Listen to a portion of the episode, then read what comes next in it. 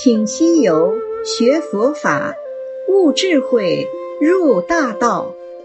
欢迎收听袁弘为您解说《西游记》里的真智慧。《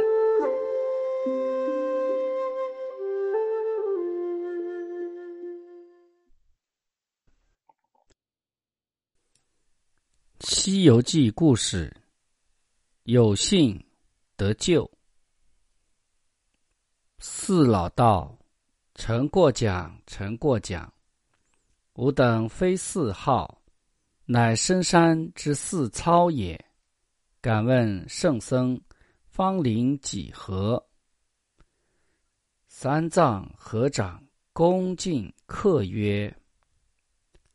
四十年前出母胎，未产之时命已灾，逃生落水随波滚，幸遇金山托本骸。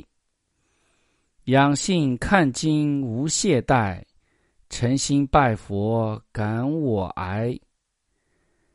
今蒙皇上差西去。路遇仙翁下爱来，四老俱称道：“圣僧出自娘胎，既从佛教，果然是从小修行，真中正有道之上僧也。我等信皆台言，敢求大教，望以禅法指教一二，足为平生。”长老闻言。慨然不惧。故事就读到这里，下面我们请师傅为我们讲解何谓有幸得救。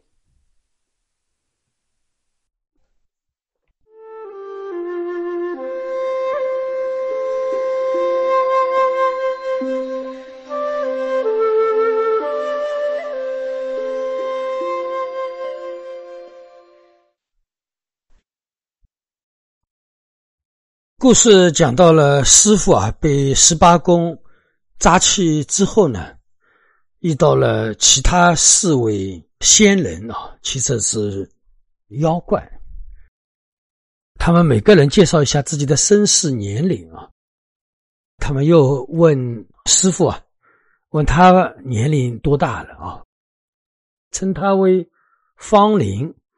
为什么称他为芳龄呢？就是很小的意思。因为人家都活了一千年了，对吧？你是一个凡夫嘛，你最多也就活个几十岁嘛。他们称他为芳龄多少？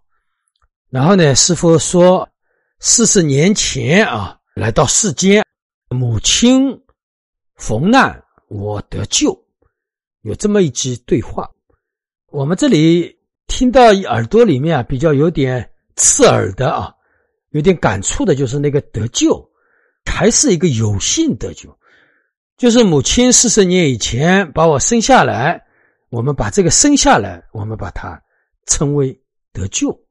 那当然，这个是师傅对母亲的感恩之心啊，因为我们的生呢，就是母亲的苦乐嘛，对吧？因为我们来到世间，我们就得救了。那么，这关于这个得救的这个事情，那么师傅今天在这里给大家做个分享啊。在我们世间人啊，呃，特别是我们儒家思想啊，传统儒家思想，其实呢，在我们中国人心目当中，这种思想呢是根深蒂固的，因为它在我们生活当中的方方面面都会有的啊。现在我们结婚啊，红白喜事啊，一切事情基本上还是按照儒家文化来履行的，所以呢，这个儒家思想。对我们的世间人的平常的行住坐卧起的作用，呃是非常大的。那么也有一部分是道教，但是佛教呢，其实在我们生活当中，除了我们真正学佛修行的人之外，还是不多的。我们世间老是讲一句话叫“呃万善孝为先”，你要做行善啊，行善那你首先你要尽孝，对吧？如果说你孝都没有尽到，你说你去行善，呃，这个又会让别人骂的。自己的父母你都没有照应好，对吧？没有孝敬好，你说你到外面去做好事、做善事，这个肯定是有目的的，就说明你这个人品不咋。那么，所以我们行善的人，我们要做公益的人，首先把家里的公益做好。所以我们学佛的人啊，首先要求啊，把家里的公公婆婆、父母、老公啊都照应好，亲戚朋友都要照应好。这个是我们身边跟我们有缘的人，我们这个善心要做好。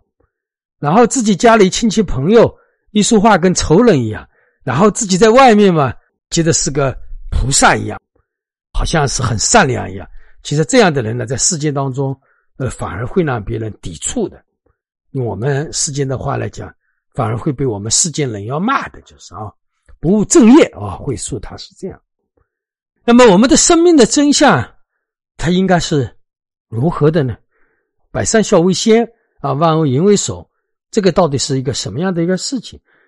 那么，其实生命的真相告诉我们：父母不养我们，那么自然也有人养我们，对吧？因为你父母不尽心嘛，把我们生下来。如果说这个姻缘当中不存在父母不尽心，那么我可能另外的父母他们不尽心的时候就生养了我啊。其实呢，都是因缘之果，因为父母在没有把我们养出来以前。他们又不知道我是怎么样，他们会生下来是怎么样，他们也不知道今天晚上的不进行啊，就会怀上一个我，这些都是未知的。所以很多的因缘都是后起的，父母跟我们之间的感情其实是后来才培养出来。培养我们出来以前，实际上是父母是贪图邪淫，一念具足嘛，无意当中生下了我们。那么我这里要给大家解释的一点是。万恶淫为首，百善孝为先。那么这二者到底是怎么样呢？我们一看有点奇怪啊。淫我们是要批判的，把它称之为万恶之首。但是呢，孝顺呢又把它方为百善孝为先，就是一切善应该孝为先，一切恶应该是淫为首。那么没有淫，这个孝从哪里来？孝是因为父母不尽行才生下我，也就是说父母的淫意生下来我。但是呢，父母的淫意我们是要批判的。我们现在的尽孝是要善为先的，究竟怎么样的一个事情呢？其实啊，这两者之间是一体的，淫跟善它是一体两面。没有淫意，你不可能后来产生孝；你有孝，肯定。前面是有淫意的，所以孝跟淫它是一体，但是呢，本性是一体。表面看是不一样。表面我们讲到淫的时候，我们只会想到男女之间的快乐，这个是我们想到的第一个事情，不会想到淫意，就会马上想到后面的孝是不会的。但是呢，真相当中呢，孝跟淫它是本性是一体，表面是不一样。所以呢，我们世间人。一方面要批判淫，一方面要赞美孝。那其实这个里面这种思想，以人为本来讲，没有去执着分析研究人类生命的究竟处，或者说我们的真理的话呢，那么我们这样理解是可以。为什么呢？因为淫会容易产生坏事，容易做坏事。那么如果说一个人不孝，这个社会就不和谐。所以其实呢，这两者之间。都是弘扬社会的和谐度的精神文明嘛？我们每个人精神文明行为也好，这个社会、这个世界也呃和谐也太平。不管从家庭还是到社会啊，它是这样的。如果说没有淫，那么根本就不可能生儿育女啊，根本就不可能谈孝。所以呢，我们只盲目的谈论孝，又批判淫。从真相、真理、从哲学来讲，我们是没有办法去。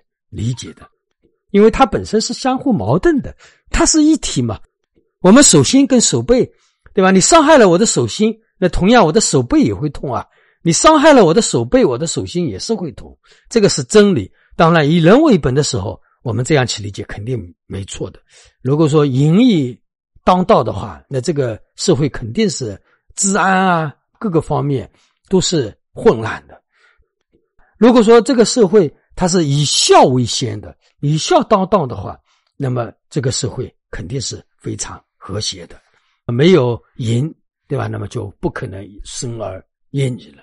这里要讲的是，明明父母淫逸生下来我，那父母的淫欲我们要批判，但是呢，把我们生下来之后，我们又要孝顺父母，千恩百谢，孝顺他们一辈子。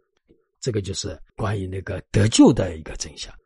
这里要讲了哈，到底我们父母啊，他们因为淫欲把我们生下来之后，那么我们到底是得救了还是蒙难了？这个事情我们怎么去理解？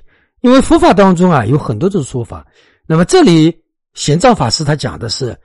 得救，因为四十年前因父母诉苦嘛，父母蒙难，我得救。我们来到这个世界，到底是得救了还是诉苦了？这个问题，我们宗教里面有不同的说法。有的经典会说你得救了，有的经典说你来诉苦的。但是呢，一般大部分的经典说我们做人是诉苦的多，苦皆密道嘛，八苦、十一苦。都是讲我们做人是苦的，这个到底是得救还是蒙难？这个问题我们怎么去理解？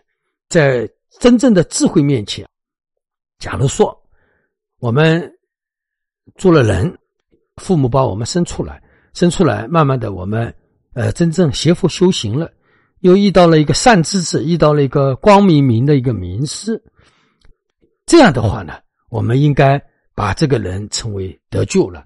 所以玄奘法师在这里称为得救，为什么呢？因为他学佛修行了，因为他出家了，所以呢，他没有父母把他生养下来这样一个因缘，那么他不可能投胎为人，他可能会投胎到其他地方，或者说做其他的旁生。那这样的话呢，玄奘法师可能就不能得救。所以呢，我们从佛教智慧层面来讲，佛法层面来讲，玄奘法师应该是得救了，对吧？那么再比如说啊，呃，我们其他的世间人，那如果说我们生到这个世间当中，我们一辈子也没有接触佛法，也没有遇到善知识，也没有一个好的师傅，那么我们始终在世间当中的五毒当中打战啊，也始终在贪嗔痴当中、无名当中轮回。那么这种行为的话，因为父母诉苦而难我们蒙难，对吧？那么按照这样来讲的话，把我们生下来。那我们来诉苦，那你说我们还怎么感谢父母呢？对吧？这个又矛盾了。前面说百善孝为先嘛，父母把我们生下来，我们一定要孝顺他。但是父母把我们生下来，到了这个人世间，那我们受尽了苦痛，我们还要去感谢这个父母，又是不是矛盾了？所以呢，我们在很多真理方面来讲，当下的什么样的因缘，那么我们对父母是不是产生这样的因缘？当然，我们世间人还是百善孝为先，孝顺父母。是我们最应该、最应该做的事情。我们人生的因缘，有时讲啊得救，有时讲蒙难，各个角度啊就有各个角度的说法。理解上的话呢，也自然不同。这些理解的话呢，我们其实都不是很重要。反正我们来到世间嘛，那么我们好好的在世间做人。如果说能遇到佛法，我们就学佛。遇不到佛法，我们就好好的做人就可以了。在我们世间来讲的话呢，父母肯定是最大的，父母是我们百善孝为先，孝敬父母是我们要比孝顺自己更加要认真。那么在我们学佛修行当中啊，比如说我们真的学佛修行了，我们真的遇到了善知识、遇到了名师的时候，我们应该视师傅为最大。那这一点的话呢，我们有的。人又想不通了啊！因为什么呢？父母因为他的仁义之心而给予了我们救度，来到这个世间，那我们得到一个人生。但是呢，我们的善知识，我们的师傅引领我们学佛修行，手把手教我们学佛修行的这么一个名师，他是我们无数世的解脱的根本，无数世的益处。所以呢，师傅他的功德要比父母更加大，就是这样一个道理。所以呢，它是两面性的。我们在学佛修行当中，特别是讲到师傅的功德要比父母大，有的经典上都讲的话，几大百倍、千倍的时候，我们有的学佛人啊，他就接受不了，因为他接受我们传统文化、儒家思想的多嘛，他就接受不了。但是最后他慢慢发现，哎，是的，因为父母只不过是给了我们一次的生命，但是呢，师傅帮助我们解决了无数次的生命。今天大概的意思，什么是得救，什么是蒙难？到底我们父母把我们生下来是让我们诉苦，还是救了我们？这个呢，我们每个人不同的因缘、不同的感受吧。这一讲就到这里。